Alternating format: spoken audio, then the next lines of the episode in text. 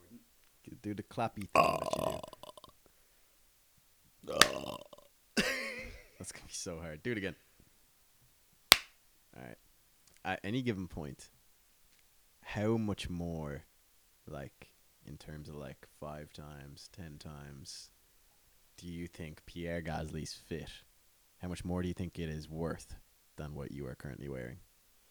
Like the outfit he's currently wearing. Like at any given moment. Oh, than what I'm currently wearing. Okay, so jumper was a tenner. Uh, t-shirt was I think six. The pants were expensive. They were like twenty seven or eight. It's double figures. The socks then are actually they were expensive socks. You know, They were. They I were would say forty to fifty times what I'm currently wearing. I think that's a modest estimate. Personally, Like, like, fuck it. Like, realistically, how much is Pierre Gasly making? Like, Pierre Gasly salary. don't give me a figure, but just like if you could sum up the figure that you're looking at in, in one word. Big. Welcome to episode two of Formula Stank, the stankiest F1 podcast in town. Uh, Dylan and Cahill here with very little knowledge of Formula One, but lots of things to say.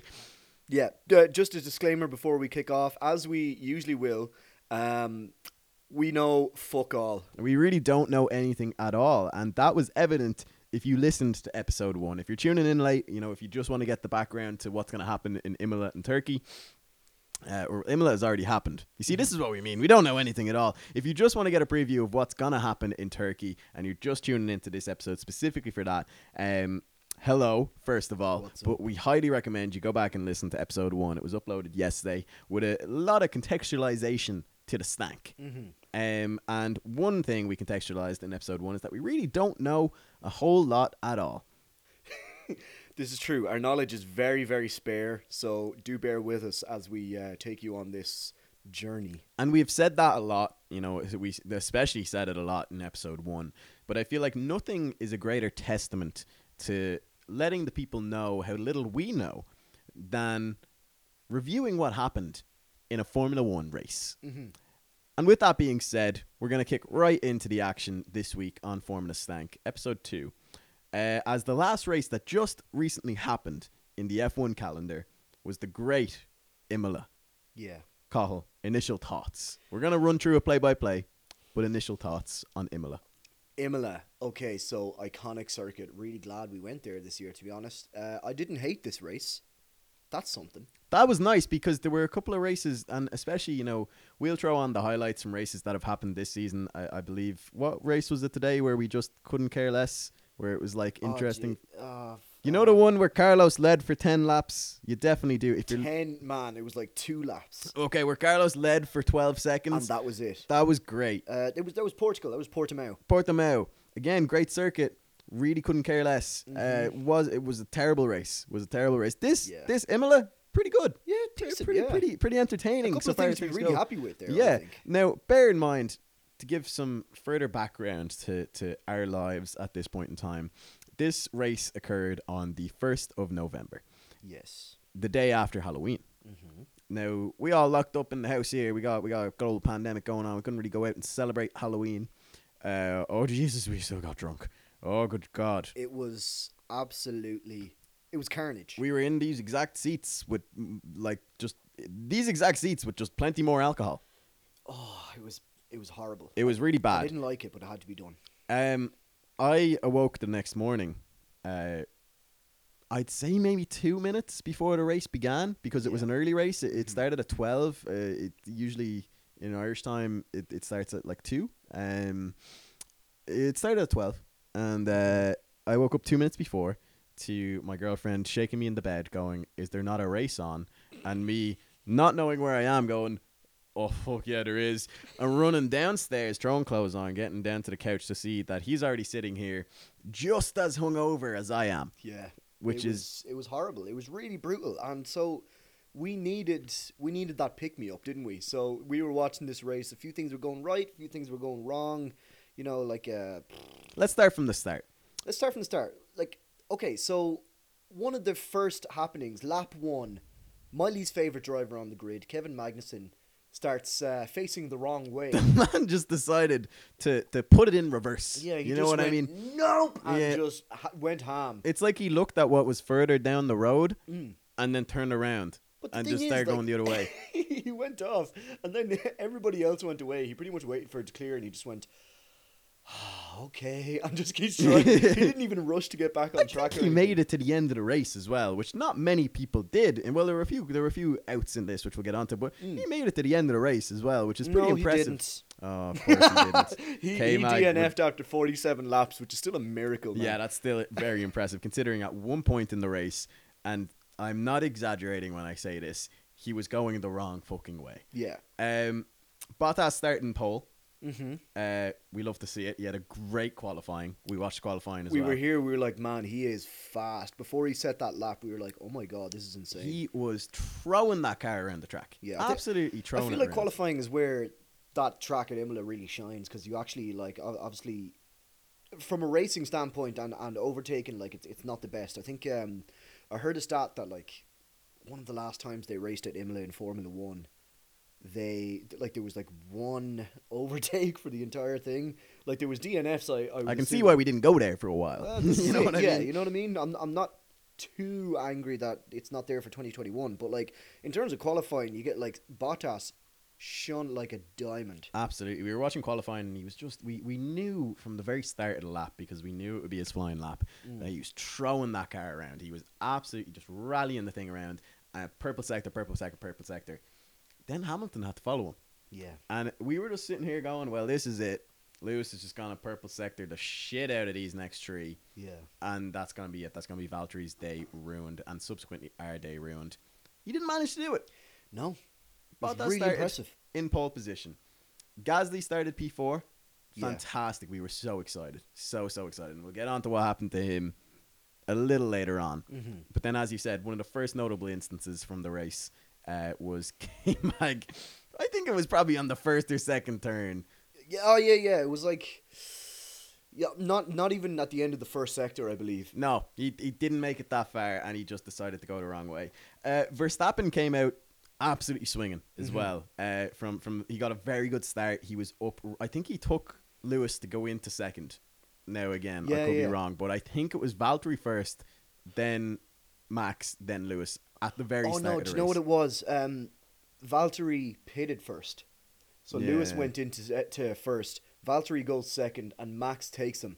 yeah, And yeah. it, it was it was really good. It was great driving. Max came out absolutely swinging, especially in those first few laps. You could tell that he was not there to just take his regular third place position. You know what I mean? Like he was there to give as much of a fight as he possibly could, um, and and and any other day as well.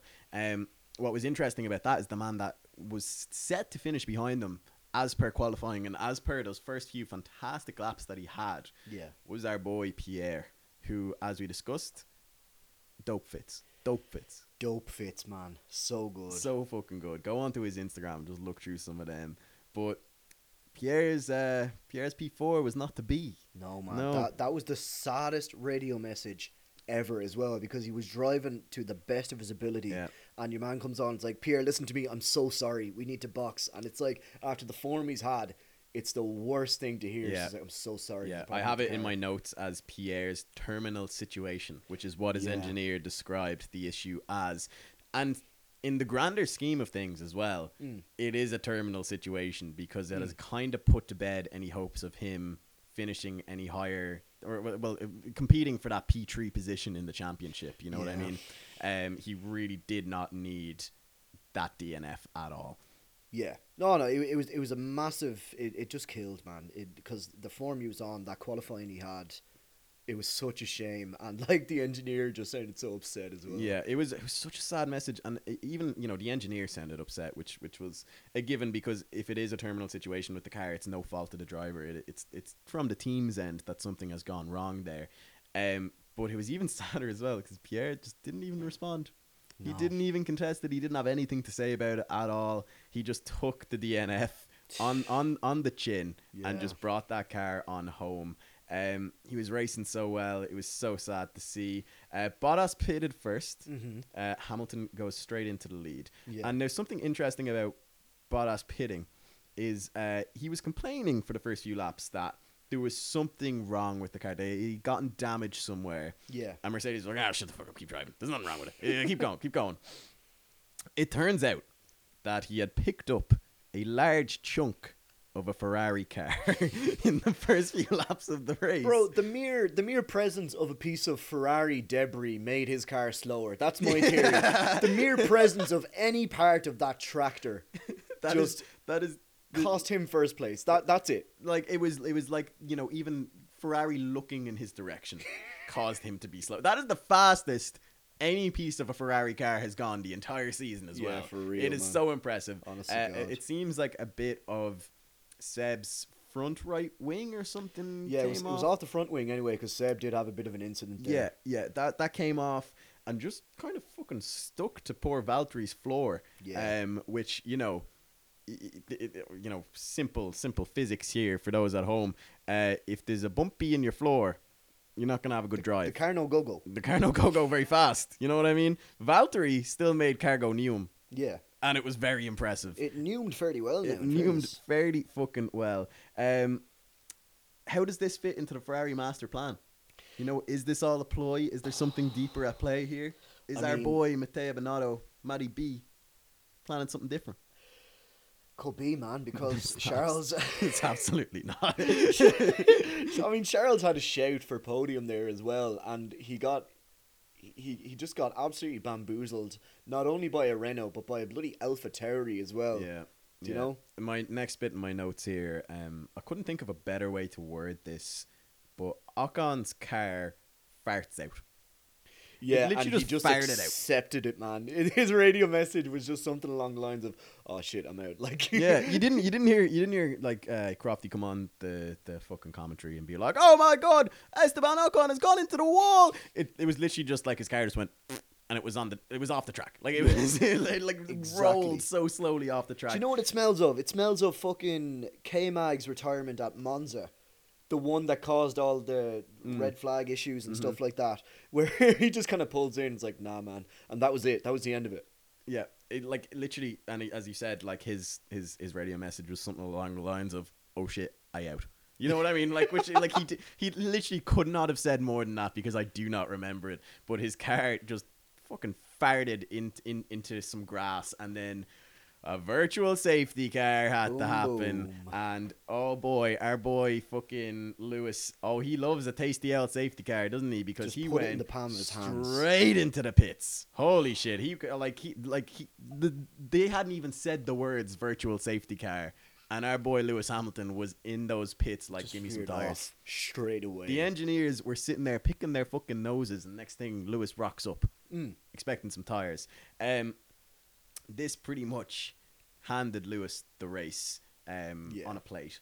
I have in brackets there, perhaps a nice vegan plate, you know, some like sweet potatoes or something on the Nice, side. nice plant-based tires there. Yeah, some nice super sustainable, bro. Actually, the first driver to win a race on some plant-based tires. Oh, he would and all. Do yeah, you know he that? actually would. Yeah, um, I hear that uh, Hamilton's car next year is going to be made entirely out of bamboo. I believe you. I know. Go on the sustainability. I'm all for it. You up over. Um, Use a reusable cup. Or is, is is is uh you know, something to think about here. Mhm. Esteban Ocon kind of owes a lot to Toto Wolff, doesn't he? Define. he, he was he was Mercedes' third driver for a while, and then Toto Wolff was pretty good in managing him, got him a seat in Renault. Mm-hmm. Esteban was uh, looking to, to pay Toto back a little bit. No greater prize than the Constructors' Championship, which he essentially gave to Mercedes by giving himself a little stanky fart out in that car. Oh my god. It's deep, man. It's deep. It's That is deeper. li- 4D we are Mercedes chest. the looking gas here, people. you keep your third eye open. Ocon is a Toto Wolff spy. I'm Oh telling you now. My days. He's he's a mere pawn in the Mercedes 4D chess. He is a puppet for the wolf. Oh you know what I God. That's oh boy. genius, man. Yeah, write, write that down. I know. Yeah, wait and you see, man. Episode two of this pod, that's gonna be how we break. Mm. Honestly. I know, but whatever about Esteban's car farting out, that made Danny Rick's efforts even more impressive, which we'll get on to because we don't want to jump ahead of ourselves no, no, here no. because We're not jumping to the highlight right off it. a little bit happened before this, and you Mhm. know we will talk about it for uh, an extensive period of time. There's going to come a point in this episode where you're like, "Are these guys still talking?" Yeah, we are. Yeah, we, we will be. Uh, so safety car goes away. Verstappen says, "Right, had enough of this now. Had enough of sitting in this third place position. Like his fucking season was flashing before his eyes. He was seeing the ham bot ver again, Yeah. and he just said no, and he overtook Bottas." hmm stops the potential Mercedes 1 2, keeps the Drivers' Championship alive, manages to draw attention away from his racism even more. And then he pops a tire in lap 51. Our boy, he pops the right rear. Oh Um, man, it was the most sudden thing as well. And You would know have what? gone to make fucking tea or something at this point. Yeah, yeah. it It was like- like Verstappen's gone. I was like, no, he's not. now, we have a very short attention span as is. Um, so there will come a point in the race where we have to get up and go do something else. Like we gotta make ourselves a cup of tea. We gotta go toilet. We, we usually wait, wait until we know that there's nothing that could possibly happen at all in the f- next couple of laps. And this was a perfect opportunity, as far as we were aware, to go and make a cup of tea. So, young fella here gets up and he goes and makes a cup of tea, and I'm sitting in here trying to stay alive because, as we mentioned, we were incredibly hungover. And uh, I'm kind of watching, and I'm not really taking in what's happening. And then I see a car in the gravel, and I'm like, "Fucking, that's that's Max. it's a Red Bull, isn't it? That's a Red Bull. That man was in P2. So he comes back in, and uh, pretty much the race was over. So we thought. Mercedes essentially, with this, get handed the championship on a plate. Uh, I have in brackets, hungry like the wolf. Thank you. I'm here all night. Um, Yes.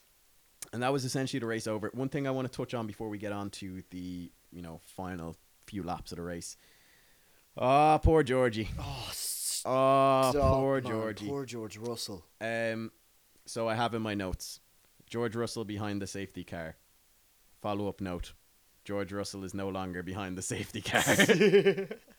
That's pretty much how it happened. He was just Oh, heating up those tires, swerving in and out, you know, going new, new, new, new, moving up and down, left and right like a roller coaster. And uh, I just ended up in a wall. Yeah, man. He was trying to get some heat into the tires. He just went a little too hard on the throttle. Yeah. um, is what we have. You know, uh, like Martin Brundle pretty much said that. I wouldn't know. yeah, that- that's the general intel. Again, disclaimer: we know fuck all. we know we don't really don't know. The general intel we were given is that um, you know, Br- Brundle, you know, he, he wrote us a message. He said, Mhm. "Hey guys, just so you know, when you're talking about this on the podcast, George Russell pressed a little too hard on the throttle, and he just fucking ended up in a wall." Um, ah, it was ju- it, it's so upsetting because he was in the points, Yeah. and you know, obviously Georgie hasn't been all that successful with points this season, so we were hoping and praying that he'd stay in them. Yeah. But it's even that bit more upsetting because, you know, he's racing for Williams. Usually when he doesn't finish in the points, it's not his fault. hmm It's very much Williams' fault because if you think Ferrari has a shitbox of a car, Wait till you see this thing. Man. when you see this fucking Frankenstein looking thing, but this was a driver error. And Completely. you could tell by his reaction how much it affected him. Mm. It was so upsetting to see. You can, al- but you can also tell how much support he's garnered as like an un- like the ultimate underdog. Really, you know, Mm. he, he he's been impressing in qualifying all season, getting to Q two so many times. But he puts up an Instagram after the race of like that image of him sitting at the side of the track, which just broke my heart. Mm. Um, just like thinking about what he had done and stuff like that, and he's like, uh, don't know what to say, poor decision, bad mistake, or whatever. And uh, the likes of like Grosjean hops in on the comments is like, don't mind that man, don't let that affect you. These things happen. He's gotten so much support over over this whole um, journey he's had so far. There was a point yesterday where I went on and looked at the uh, the comments uh, just because I had seen them on the day and they were very cute. Uh, Lewis Hamilton's message was absolutely lovely. Oh yeah, uh, in that in that comment section. He was basically like, "Look, everyone makes mistakes. I've made more than you know, like than I can remember, essentially. Mm. But you get past it, and that's great coming from Lewis because that boy's won a few things in his time. yeah, he's won one or two. Uh, Lewis's comment alone had in and around the region of sixty thousand likes Jesus last time I checked, and that's just his comment. Yeah, It was incredible to see the support that our boy Georgie was given. Um, he was very sad, so were we. hmm Um, a race went on. yeah, And then fucking you hate to see it, but Danny Kvyat was driving real well Man, towards the end of that race. He just remembered how to drive a car out of nowhere, and it was really upsetting. the points haul that Alpha Tauri got, having had to retire um, Gasly's car, is nuts. Yeah. You know, Kvyat hops in in fourth place, gets 12 points. On a lot of race days, that might be what the two drivers get combined. That's a serious haul. So Really after the safety car, Danny Kvyat starts P5, um, manages to hold off Albon and Perez behind him, Mm. does some fantastic defensive driving, then manages to overtake the Ferrari of Charles Leclerc to head into P4, which he holds for the rest of the race and finishes the day on a high for Alpha Tauri, who had their previous P4 position person. I don't know how you'd word that in F1 terms, but you get what I'm trying to say. Yeah, yeah. Pierre Gasly, fired it out as well. You Yeah. know what I mean? Um, an incredible effort from Danny Kvyat. Yeah. You really, really impressive. Yeah, I hate to see it. You know, But, like he was pushing for podium. He was what, like a second behind uh, third place. yeah, oh really yeah, you, he, he he was close at one point. He was Hmm. very close at one point. It was definitely a fight. Um, we mentioned he held off uh, Perez and Albon. Uh, oh, Alex. Oh, dearie, dearie, dearie, dearie, Crazy. dearie me, Just- Alex. Um, The whole thing was like the rumors going around with that Albon needs to have a great race at um, Imola and Portimao. well, this is the thing. It wasn't even a rumor. Christian Horner just fucking. Oh, yeah, said- he- sorry, He, he just, just fully he said just it, fully he? said this boy needs to have two good races, or he is fucking. He went all Alan Sugar on his ass. He was like, "You are fired if you do not have two good races." I it's swear nuts. to God. No, it's the poor lad is just. He, I fully believe he's in the wrong place at the wrong time. Obviously, you need to be ready to step up or whatever. That's that's uh, the whole vibe. But like, oh, it's just it's yeah. It, the underperformance is just obviously not impressing. Not impressing at Red Bull. Um, so I don't know what they're gonna do. And like, did you see uh, Jacques Villeneuve's comments on Albon as well? The man went ahead and said he only still has a seat because he's Thai. We race as one. Such a That's, uh, this sport is racist. Holy shit! This sport is so racist. That's the man. Formula One community's um, stanky comment of the week. I think. Yeah, I it's think just so. Villeneuve coming out and saying, obviously, um, there are um, Thai nationals who have a stake in like the Red Bull company. So he reckons that's a huge reason why Albon has held on to his seat. Called him the second worst Red Bull driver ever as well. That's that's you know Keep it to yourself. Red Bull are a new team as well. It's not like they have like a long dynasty of drivers to, you know, compare themselves to and say which is Yeah. objectively the worst. I assume he is referring to Gasly as the worst as well, who got half a season. yeah. So I don't know. I think he's talking Brown. Like like. I think that man just trying to just, just trying to talk for the sake of talking. Speaking of which, let's keep going on this one. So Albon spins out of both the race Yes. and his uh, seat for next year, we'll say. Mm-hmm. Um, and we'll get a little bit onto seats for next year later in the episode. yes. Um, then, so we've had a couple of driver errors there because obviously Alex is responsible for that crash. Like, uh, Mm-hmm. regardless of, you know, you can blame the tires, you know, they didn't heat up properly, you can blame whatever. Yeah, it was understeer at the end of the day, wasn't it? I think something like that is still driver error, you know yeah, what I mean? completely. Um, however, if we look away from instances that include driver error and look more so to teams kind of fucking up shit, uh, Racing Point really fucked it for Checo. Really, really fucked up for Checo. A very poor strategy led to Checo losing the P3 position, which he was definitely likely to get. Uh, Oh yeah, completely. And this is the thing: the eventual person in P three comes out and says, "Yeah, look at Checo was faster than us today." That's uh, I I can't really understand why they pitted him. Like, it, it just made no sense. And uh, Checo is a phenomenal driver, and but but the thing is, he's a great team player in a way. So he's going to go and, and do what the team says. A lot of drivers would sort of dispute something like that. The likes of Leclerc or um, or uh, Verstappen, you know, would just fully be like, nah, I, I think that's a terrible idea. But Checo just goes and does it, and he gets absolutely screwed. hmm And you know, uh, maybe a pre pre announcement, shall we say, pre reckoning. Checo will you know take it on the chin. He'll go on and he'll do fantastic things for Racing Point. Racing Point have you know thrown him off to the side for next season. He doesn't have to be that noble Checo that we we know and love. Mm. And he was very visibly upset in post race interviews. He went so far as to say that he didn't really understand why they gave him the strategy that they did, which like. You and me both, Sergio. I really don't. I really don't get what Racing Point we're playing out there. Yeah. Um, just so long as they don't treat our boy Seb the exact same way. I swear to God, if they do, man. getting towards the end of the race. You know, the big conclusion of this race for for much of the media uh, after the fact was the fact that Mercedes, as a result of the one-two in this race, uh, were handed their seventh constructors championship in a row after this. Uh, also, Hamilton probably has the championship. Uh, He can do per- it. He can do it in Turkey, right? he can do it in Turkey, yeah. Uh, he can get it in Turkey, but you know, Mercedes win. Who, cares about that? yeah, man. Holy mac and cheese balls! God. Is that a fucking podium? Danny Rick P tree Oh. yet again.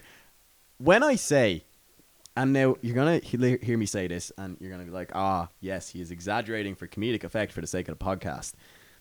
I promise you, I am not. When I say that this single-handedly cured our hangovers, I promise you it did.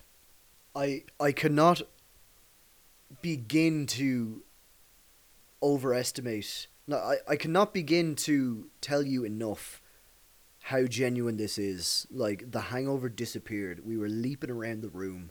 I went off to get an ice cream after after the He was race. in a great mood. Everything He was- was off down the shop for an ice cream. Oh man, It it, was- was, the best thing because I, I actually I was like in a car on the way somewhere when he got the first podium uh, earlier in the season, Mhm. so I didn't really catch that. This one felt like it. It just it was like it was becoming a reality to him that like that wasn't a once off. Yeah, yeah. He's a good driver. He's got a great. Uh, he's got a great few things ahead of him in the next couple of years.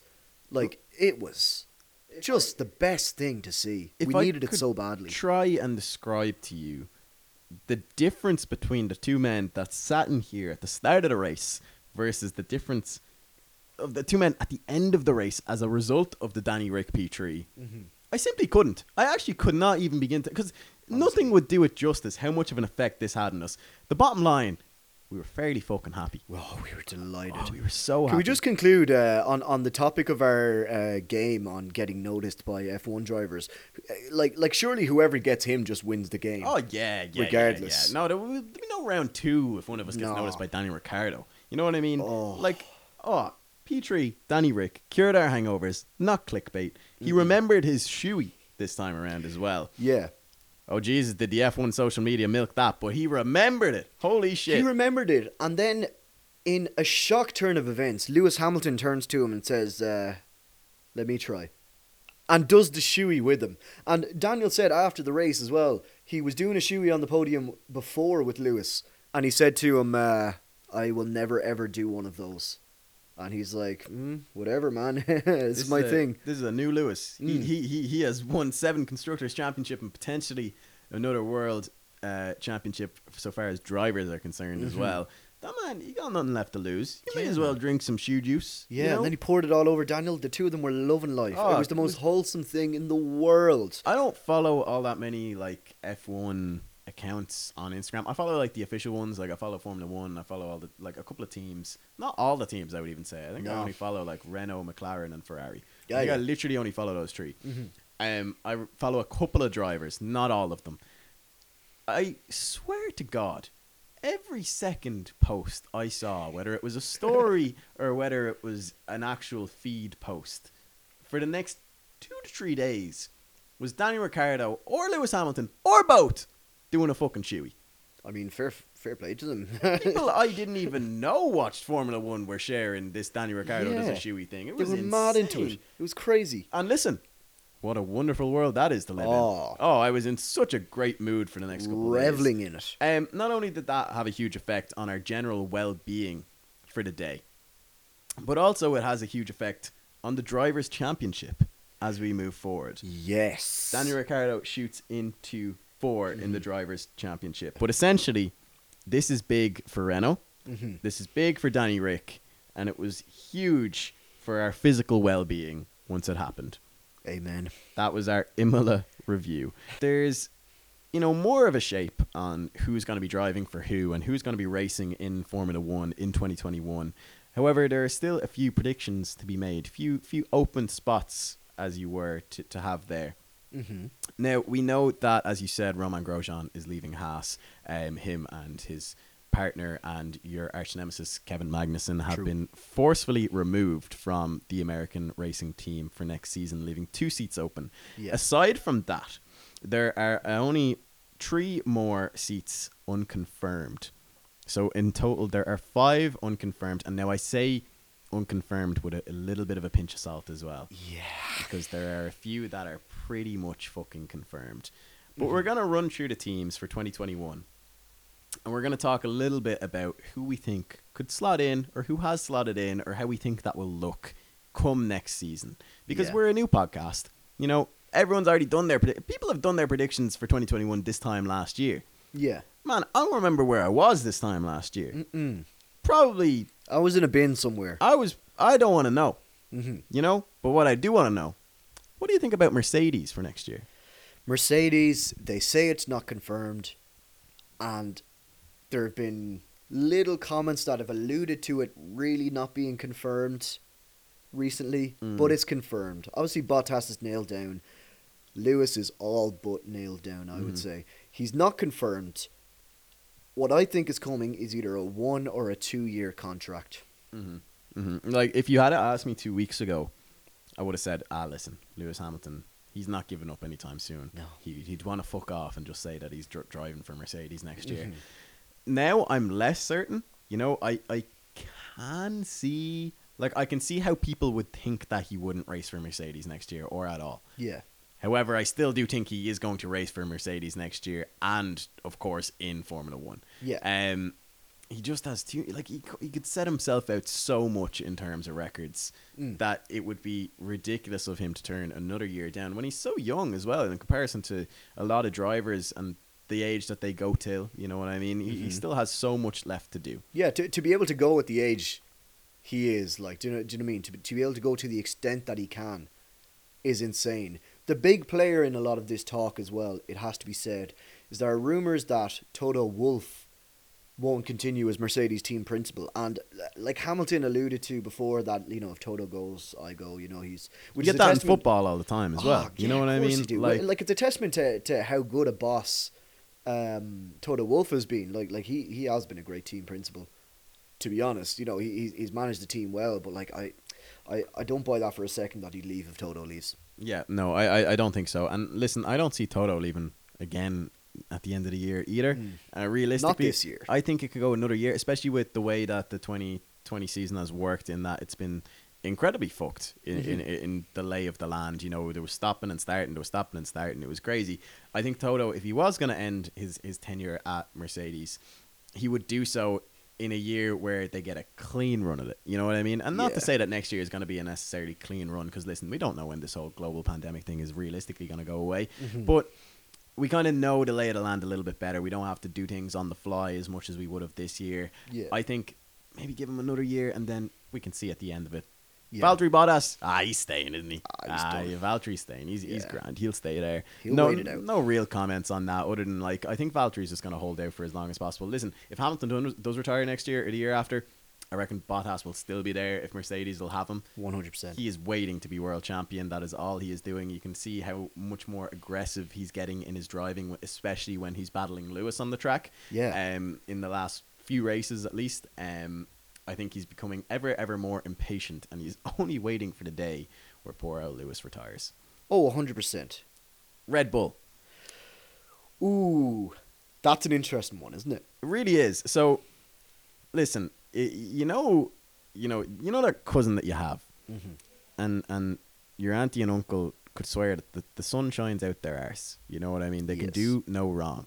And you're like, this motherfucker just punched me in the face. Mm, or he just called shit. me a racial slur or something He to just offended the entire country of Mongolia. mm-hmm.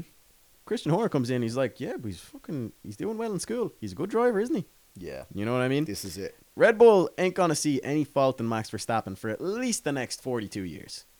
Forty-two, maybe, un- unless he uh, he makes this uh, ever rumored move to Mercedes when Lewis uh, packs it in. Yeah, listen, we, we can we can deal with these mad theorists another day. Mm-hmm. The reality is that at least for 2021, and if you're to ask me for the next few years, Oh, till Max is staying at Red Bull. What's he contracted till like 23, 24? Probably until he's like 80. Yeah, realistically. Like. Christian Horner just really fucking likes this guy. Mhm. You know what I mean?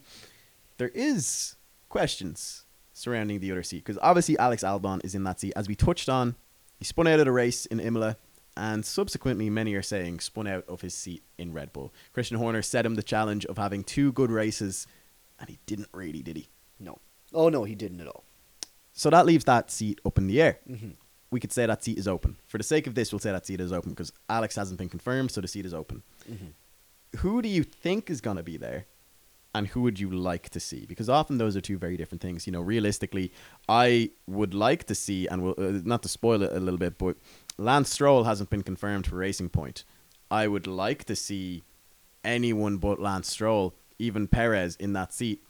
Realistically, I think Lance Stroll is going to be in that seat. Often they're two very different things, is what I'm trying to say. Yeah. Red Bull, who do you think will be there? Who do you want to be there?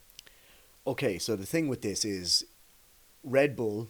Uh, okay, so, so first of all, they're losing their engine provider. Honda are packing it in with yeah, F1. those lads have had enough. Yeah, they're, they're finished, man. They, They still haven't confirmed what engine they're going to use. Rumors of Mercedes. Mercedes are currently providing what I think is like the max number of engines you can provide to the grid, but there's ways around that. Yeah, isn't there? Mercedes have ways like they've won the constr- the ah Yeah.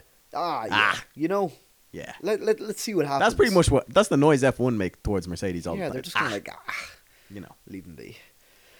There, okay, so yeah, there's that factor as well, right? Red Bull are a team who like to use their own driver pool, of which there are several young talent coming up. It hasn't been going that well for them, No, has it's it? gone well maybe once Mm. in the last few years. And oh, listen, when it goes well, they seem to really like when it goes well. Mm. Because Max Verstappen, he, as we mentioned, he is there to stay. But other than that, they've they've trialed the whole young driver thing a couple of times in the Yeah. last couple of years. Alex Albon being the most recent and most unfortunate uh, Yeah. to to you know be a part of that program. Uh, of course, we had our boy Pierre in there. Mm-hmm. Uh, they had those two fighting it out. Blah blah blah. It hasn't been working. Absolutely, yeah. Th- But the thing with Pierre is like it inadvertently worked in that he went back to the B team and is scoring points. That's something. Albon, you don't see a future for him because there's actually no place for him now. AlphaTauri confirmed Gasly and Kvyat, so that's finished. I think they just confirmed Gasly, Oh. mm, which we'll get onto a little bit later. Okay, all right. Let, Mm. let, us get on to that in a bit. But Albon, yeah, that that's that's a that's not a runner for me. You would think that because of the state of the championship right now, Red Bull want to remain competitive, regardless of who gives them their engine next year. They want to make sure that their drivers are to the highest standard. Last time that was the case, it was Verstappen and Ricciardo, both of whom came from the Red Bull drivers pool, but there was a clear favourite, so Ricciardo packs it in and goes somewhere else. Mhm. You would want to say that it's going to be someone who will give them that competitive edge. Someone like Nico Hulkenberg. I could see it coming from a mile Oh, away. it was great. Oh, Oh, my it's days. fantastic. Uh, we're big fans of Nico Yeah. here on the Formula Stank podcast. Nico stands right here. We are really big fans of Nico. We were very upset to see that he wasn't in the uh, standings or in a, in a seat for 2020. Hmm. Now he has wormed his way in a couple of times. Don't get me wrong. He, he- that boy has been driving, Mm-hmm. And he's a impressed. Storm for Racing Point has scored more points than many many drivers on the grid in only a handful of races that He's he's been given. 15th in the championship. That's so He's impressive. Two, three races. No, no, he didn't start one of the races that he was drafted in for because of the car problems. Yeah. Two races, he manages to outscore Raikkonen, Giovinazzi. Uh, sorry, yeah, he manages to outscore all of uh, Alfa Romeo, all of Haas, all of Williams. That's Now- impressive. this is a man that will drive a car. Mm. And that's the kind of thing that Christian Horner likes to see. And now that sounds like a very simple thing. Yeah, But what I'm trying to say is he doesn't need someone like Alex who he has to help along. He doesn't need someone like Pierre who he has to hold his hand. You know what I mean?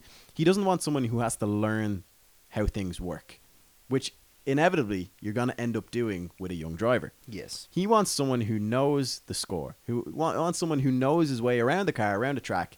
And Nico, oh boy, Oh, he knows. he fucking knows. And if they can leave Nico off to his own devices and let him do his thing and let him score points, you know, cons- consistently like they want, like a P4, P5, P6, whatever you want, Yeah, consistently race in every single race, they can then do what they so obviously want to do and put all their attention on Max. hmm so that's where my heart's at. That would also be where my heart is at. As opposed to what's actually going to happen, which is they're going to persist with this young driver pool thing. And it's going to be the case that they call up young F2 driver by the name of Tsunoda. You think Tsunoda's going straight to Red Bull? Yes, That's a bold claim. I absolutely do. And now, what reason? So obviously, we've talked a good bit about you know uh, how the young driver program hasn't been working for them. What reason? And now we're trying to find logic in an illogical move here. Mhm. What do you think Christian Horner's logic would be for doing that? I think his logic for it is obviously there's a lot of questions being asked of the um, the Red Bull driver program and how effectively it's being used. I feel like with Tsunoda's form in F two, well, like where is he in the standings now? He can He's still win- third. yeah, He's he's, third. third, He yeah. can still win the championship feasibly, right? Mhm. Like when they have someone doing that well at their disposal, I th- I feel like he would think that's the most ideal baptism of fire he could give a driver like that who is on a high in the second tier. I think he's just going to persist with that, and if that doesn't work, they're going to find themselves stuck in a rut in 2022 or halfway through 2021, given their track record last year. Absolutely. Um, my my heart tells me that you know I want Nico to be in that seat. If I was to choose who I think they're going to go with, I think I would honestly say that they're going to go with Nico as well. I think it makes the most Oh. sense. I think if you listen to what's going on internally too, um, Max Verstappen, you know, being the golden boy that he is to Red Bull, his opinion matters an awful lot. Yes. And he has made his opinion very much known internally within within Red Bull, and so inside reports have said that uh, when asked for his preference on who he would like alongside him, Max has said Nico. Max is from the Netherlands. Nico is from Germany. Nico is from a part of Germany that is very close on the border with the Netherlands, so speaks quite good Dutch. And often when Nico was in the grid, uh, they were often seen around the paddock, you know, discussing, joking, having a good time. They have a very strong personal relationship. Max has often had issues with being a, his teammates' fiercest rival in a lot of instances. It's what led to our boy Danny Rick leaving Red Bull, Mhm. realistically. If Max was given someone who he got on quite well with and who he had a good understanding with, like Nico Hulkenberg, I think that could benefit the team hugely. And I think Christian Horner probably knows that too. But hey, listen, we don't really know at the end of the day, do we? We really don't fucking know. We don't fucking know. That's interesting though, because I feel like Nico is a great teammate as well. You know, he played second fiddle to Ricciardo. He's played second fiddle to uh, Checo Perez. He he's been there and he's been able to be a part of a team. So that is insanely juicy. I think out of all the announcements uh, for you know drivers who are yet to you know seats that can be announced, I think that one's probably m- my most anticipated. Um, I think I'm time. probably most interested in seeing what's going to go on down there because there's honestly it could go either way. Mm-hmm. It really, really could. Uh, moving on, we have a few more teams to get through. Another one with a seat up in the air, and I'm using air quotes here. We have Racing Point, who will be Aston Martin come next year. Sebastian Vettel confirmed. Excited to see how that unfolds. Could honestly go any direction at all. We don't really know. The other one that is unconfirmed, air quotes, is the seat currently occupied by Lance Stroll. And now I say that because Perez has already said that he will not be racing for Racing Point next year. Yes. Um. So, oh, a seat is open, or is it? Absolutely not. Absolutely Not fucking not. Fear of that No boy not driving way. next year. Absolutely not. Jesus not. Christ. So, Carl, give a bit of context there as to why, you know, the the thing that we think is going to happen in this instance is the thing that probably will happen. Because his old man owns the bloody team. Oh, he has so much money, so much. Our s- a stupid amount of money. There's there's a whole thing in in Formula One where, you know, you talk about like pay drivers, and these are essentially drivers who pay their way into seats at certain teams. Lance Stroll is like the foundation, the epitome of a pay driver. Oh yeah. You're not gonna. Oh, You're yeah. not gonna. You will have to wrestle that seat off him with your bare fucking claws, and you won't even be wrestling him. You'll be wrestling him and Papa Stroll. So that seat that's open, it's his.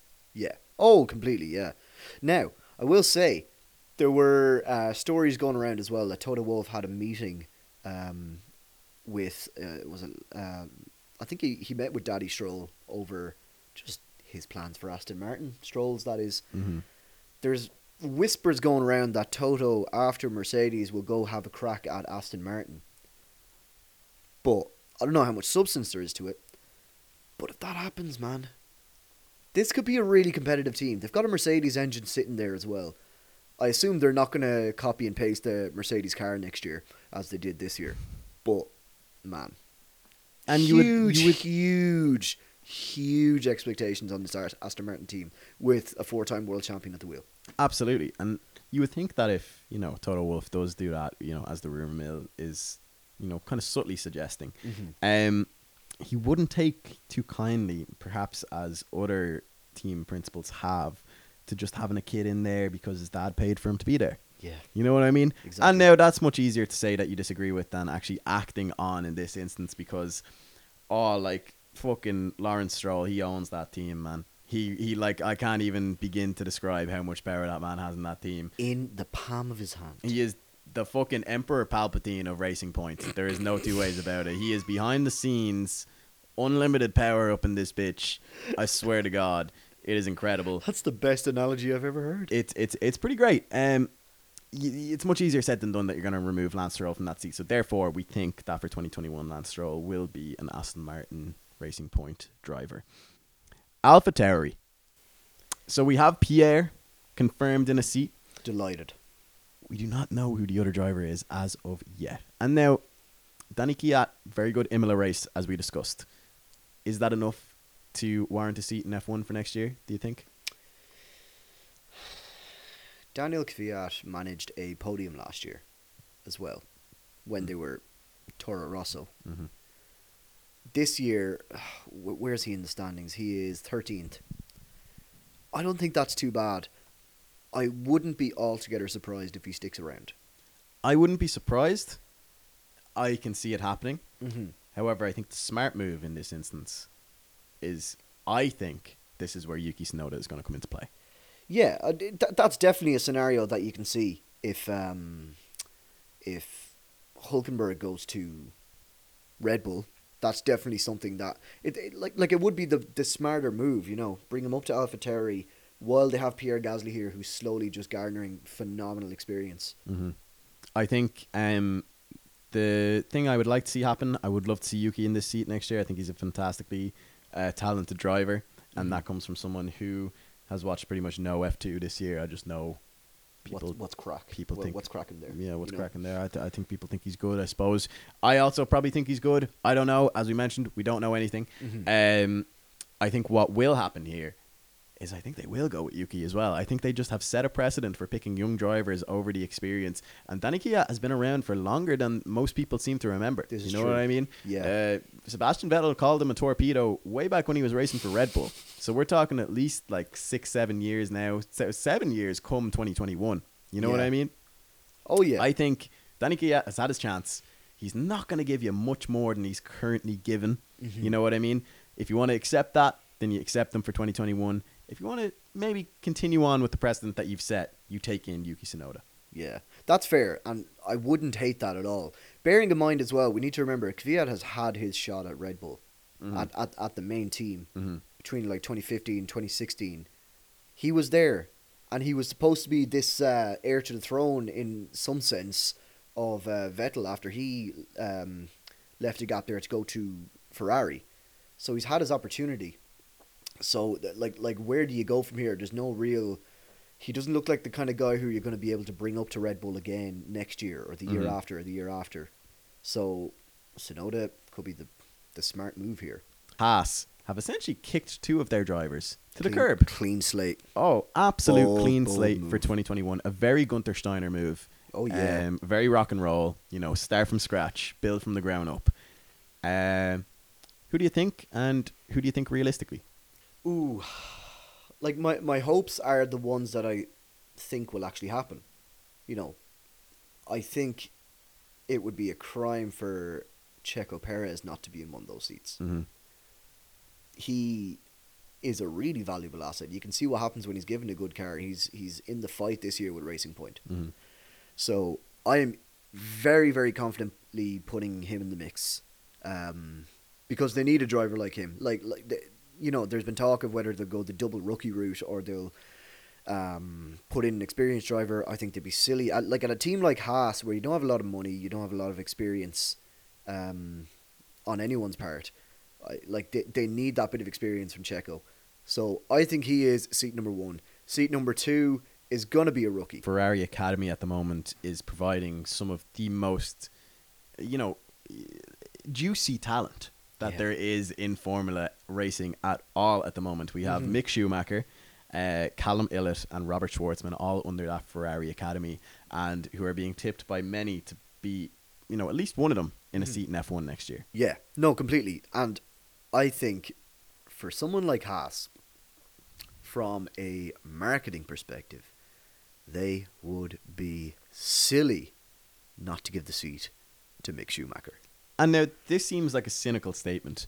Um, however, Haas are broke as fuck, man. Man, they have no they money. have no money at all. And don't get us wrong, we're not trying to undermine or underplay the actual talent and ability of Mick Schumacher. He's P1 in the driver standings for Formula 2 at the minute. He's my tip to win Formula 2 at the minute as well. I Yeah. can very much see the championship going to him. Mhm. An undoubtedly incredibly talented driver. However, as we said, Haas is broke. The combination of the marketing surrounding Mick Schumacher that they could get because of the weight that the Schumacher name carries, combined with the hefty L, uh, you know, sponsorship package that comes with Checo Perez, Oh yeah. could be a beautiful combination Mm. for Haas in building a very competitive piece of machinery for 2021.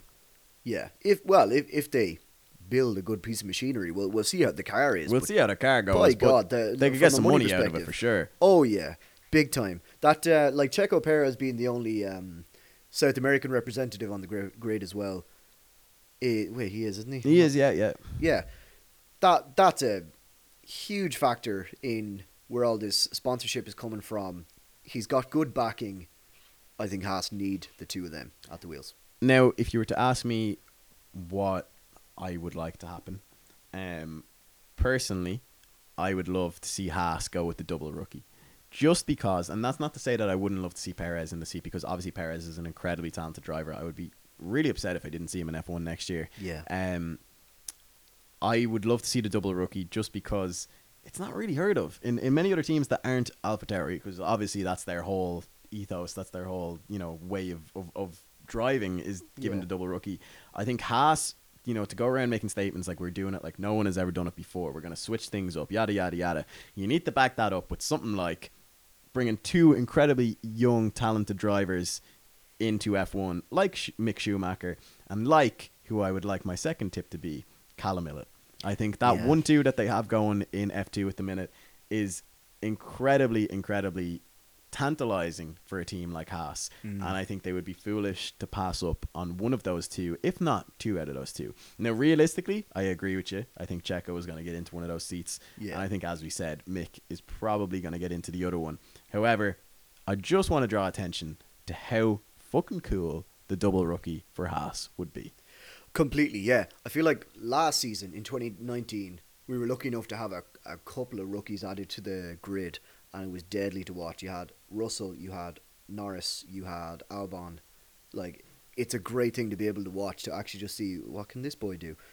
It's like the sport needs more rookies. Uh, like that's that's what these driver lineups are missing. And now that's you know me saying Mick Schumacher and Callum Ilott. A lot of the time, those two are the ones being brought up in com- conversation by a lot of commentators surrounding the sport.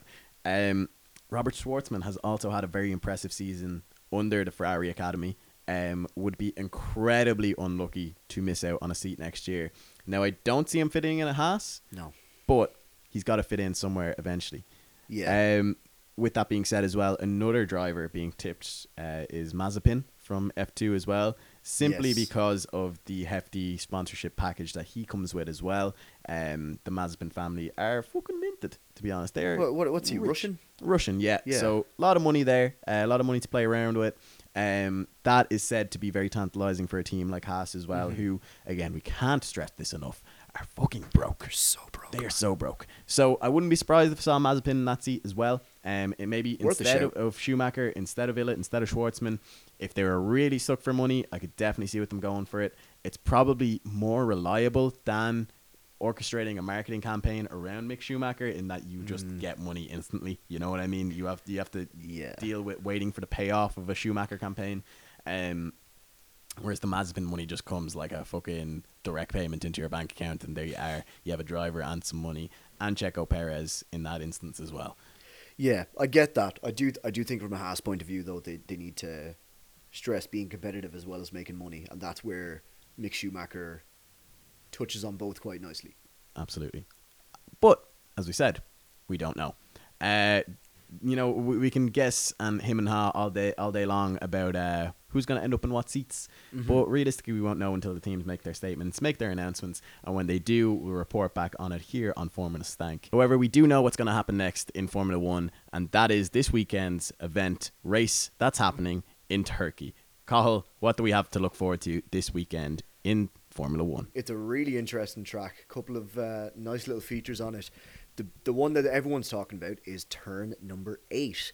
Turn eight has, by my count, one, two, three, I think four chicanes. So uh, we're either going to see some problems there, or we're going to see um, some great racing, some uh, nice defensive racing. Um, we'll see what the crack is. That's that's really cool. I have in my notes um, another step towards Ham Champ? Question mark. Yes, Yeah, definitely. yes. I would be very surprised if there wasn't somewhere within the Sky offices right now some poor intern sweating his balls out, editing a montage of Lewis Hamilton's entire career oh, right now stop. in anticipation for when he is crowned champion at the weekend in Turkey. Oh, Which sucks. Yeah, it sucks. It's it's probably gonna happen. I would be very surprised if we saw anything. And listen, it always is a surprise, but this weekend in particular, I feel I'd be very surprised if I saw anything other than a Hambot Ver. Um, Hambot Ver, yeah. as so far as podium, uh, so far as podiums are concerned, Mhm. um, you know uh, that is not to say that the race for P four in the championship is not anything but scorching hot right now. Big time. Um, Danny Ricciardo doing very well for himself in last weekend's race in Imola um, to secure that P4 for himself for this weekend. However, there are lots of people still within a chance. Uh, Charles Leclerc, uh, Sergio Perez, uh, even Lando Carlos, you know, could potentially have a very good race, a couple of Mhm. races to get up there. It, what we're trying to say is it's all to play for in terms of P4 in the championship right now. Yeah. Um, it also could happen, and now I'm not saying it would. Danny Ricciardo gets four P1s and ends up ahead of Max Verstappen. Absolute scenes, man. So they need to plant a, a Ocon style pawn to, Yeah, to just yeah. foil Mer- to just fuck up Mercedes Day altogether. Uh, Like I think the best thing we can hope for this weekend, like the most satisfying thing, would be a Hamilton DNF.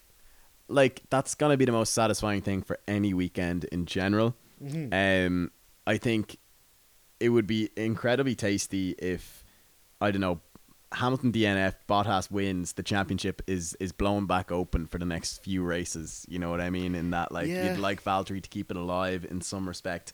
That being said, you can pretty much assume Lewis Hamilton is going to be world champion by the end of this weekend. Yeah. Oh no, completely. I'm, Now, I'm what I would love to hopes up. happen is if next week we come and record this and I get to like take that clip of me saying that and edit it in such a way where I'm made out to be an idiot because something incredible has happened and he isn't. But until then, Mercedes one two. yeah, Mercedes pretty much a Mercedes. Mercedes one, two. My bold prediction for this weekend is, and I hate to say it, but Leclerc is going to go ahead of Ricciardo in the championship. There's ten points That between would them at the moment. It would hurt. That would really hurt. He'll. eat- Mm, I think he'll close the gap at the very least. I do think he's gonna he's gonna outscore R- Ricciardo this weekend. I think Pierre Gasly is probably going to come back swinging this weekend. I think he's Mhm. going to have a fantastic race. I think he's going to shoot himself well up into potentially P6 in the championship yet again. Um, or maybe not P6. P6. P6 is optimistic considering Checo is not on 62 as I thought from first glance and is Mhm. actually on 82. Uh, we'll say P7.